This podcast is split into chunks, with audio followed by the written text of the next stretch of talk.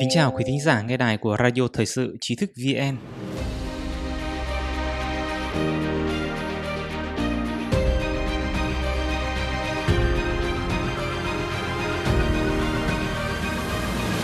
Hôm nay chúng ta cùng đến với bài viết của Diana Trang. Kế hoạch, con tàu đang chìm của quan chức Đảng Cộng sản Trung Quốc. Các quan chức hàng đầu Đảng Cộng sản Trung Quốc có một kế hoạch bí mật gọi là con tàu đang chìm. Họ là người trong cuộc nên biết rõ hơn phần lớn người Trung Quốc rằng chế độ này thối nát và bất ổn như thế nào. Giới tinh hoa của Đảng Cộng sản Trung Quốc không coi Trung Quốc là quê hương của họ. Họ chỉ xem đất nước như một nơi tạm thời để họ kiếm tiền và chuẩn bị rời đi. Một số người có thể tự hỏi tại sao Đảng Cộng sản Trung Quốc muốn chiếm lấy Hồng Kông bất chấp việc đánh mất sự thịnh vượng mà Hồng Kông tạo ra như một trung tâm tài chính. Tại sao Đảng Cộng sản Trung Quốc cho xây dựng sáng kiến, vành đai và con đường?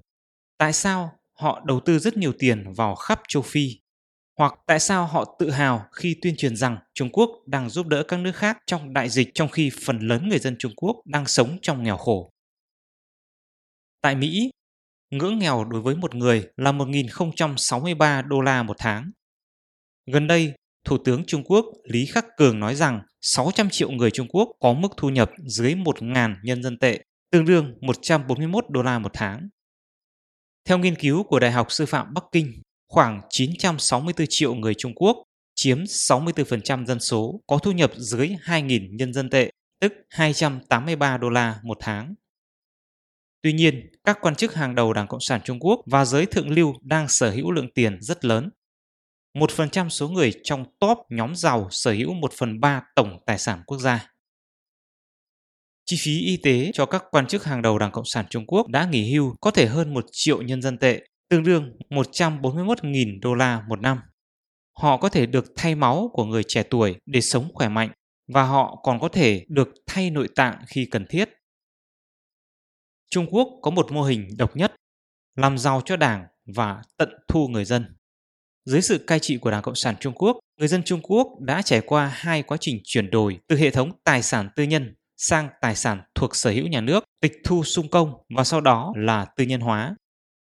Khi Đảng Cộng sản Trung Quốc chiếm được Trung Quốc, đầu tiên họ giết địa chủ để lấy đất của họ, giết chủ doanh nghiệp để lấy doanh nghiệp của họ. Tài sản tư nhân trở thành tài sản nhà nước, thực ra trở thành tài sản của Đảng Cộng sản Trung Quốc. Mọi thứ ở Trung Quốc đều do Đảng Cộng sản Trung Quốc sở hữu. Khi nền kinh tế Trung Quốc gần như sụp đổ, các nước phương Tây đã giải cứu Đảng Cộng sản Trung Quốc. Với việc Mỹ mở cửa thương mại và thị trường cho Trung Quốc, nước này đã tiến hành tư nhân hóa rất nhiều đất đai và công ty. Nhưng các quan chức Đảng Cộng sản Trung Quốc và người thân của họ đã chiếm phần lớn các cơ hội này. Đảng Cộng sản Trung Quốc đã sử dụng lý tưởng của chủ nghĩa xã hội để cướp lấy tài sản của người dân sau đó tư nhân hóa các tài sản này về tay của họ. Các quan chức hàng đầu Đảng Cộng sản Trung Quốc có một kế hoạch bí mật gọi là con tàu đang chìm. Họ là người trong cuộc nên biết rõ hơn phần lớn người Trung Quốc rằng chế độ này thối nát và bất ổn như thế nào. Giới tinh hoa của Đảng Cộng sản Trung Quốc không coi Trung Quốc là quê hương của họ. Họ chỉ xem đất nước như một nơi tạm thời để họ kiếm tiền và chuẩn bị rời đi. Đó là lý do tại sao họ sẵn sàng giết con ngỗng đẻ trứng vàng chỉ để lấy mấy quả trứng ngay lập tức, như trường hợp Hồng Kông. Mô hình này được áp dụng trên toàn quốc. Trung Quốc chỉ là một vùng đất làm ăn tạm thời để kiếm tiền. Vào năm 2012, dữ liệu nội bộ dò dỉ cho thấy 90% các ủy viên Trung ương Đảng có người thân và con cái di cư ra nước ngoài. 85% các quan chức hàng đầu sẵn sàng từ bỏ chức vụ của họ và trốn thoát khỏi đất nước. Đó là lý do tại sao Trung Quốc không cho phép bất cứ quan chức địa phương từ cấp trung trở lên được giữ hộ chiếu của họ.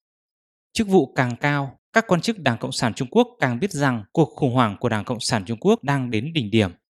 Họ đã chuyển tài sản của họ ra nước ngoài, chuẩn bị bỏ trốn và thậm chí đã chuẩn bị trong trường hợp khẩn cấp thì phá hủy cơ sở dữ liệu để che đậy các dấu vết. Đó là một phần của kế hoạch con tàu đang chìm của họ. Đó là lý do tại sao họ sử dụng tiền nhà nước để hối lộ các quan chức quốc tế, kết bạn với nhiều quốc gia và sử dụng tiền một cách hào phóng cho một số nước trong khi cung cấp rất ít cho chính người dân của họ.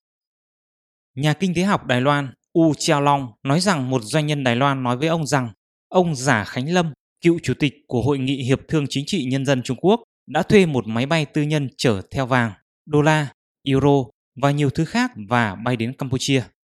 người ta có thể hiểu tại sao Đảng Cộng sản Trung Quốc thậm chí quan tâm đến các nước nhỏ. Phần lớn người Trung Quốc không biết rằng đó là một con tàu đang chìm. Họ đang tận hưởng hết mức có thể trong khi phớt lờ việc Đảng Cộng sản Trung Quốc làm hư hỏng đạo đức xã hội giống như những hành khách đang uống rượu và ca hát trên con tàu Titanic đang chìm. Hiện tại, các quan chức hàng đầu của Đảng Cộng sản Trung Quốc đang rất lo sợ về lệnh trừng phạt cá nhân của các nước phương Tây. Quý độc giả có thể truy cập website tri thức vn.net để đọc được nhiều bài viết của chúng tôi hơn.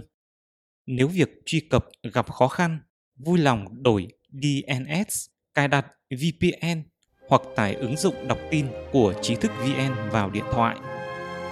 Một lần nữa, xin cảm ơn sự đồng hành của quý độc giả. Xin chào tạm biệt và hẹn gặp lại trong chương trình kỳ sau.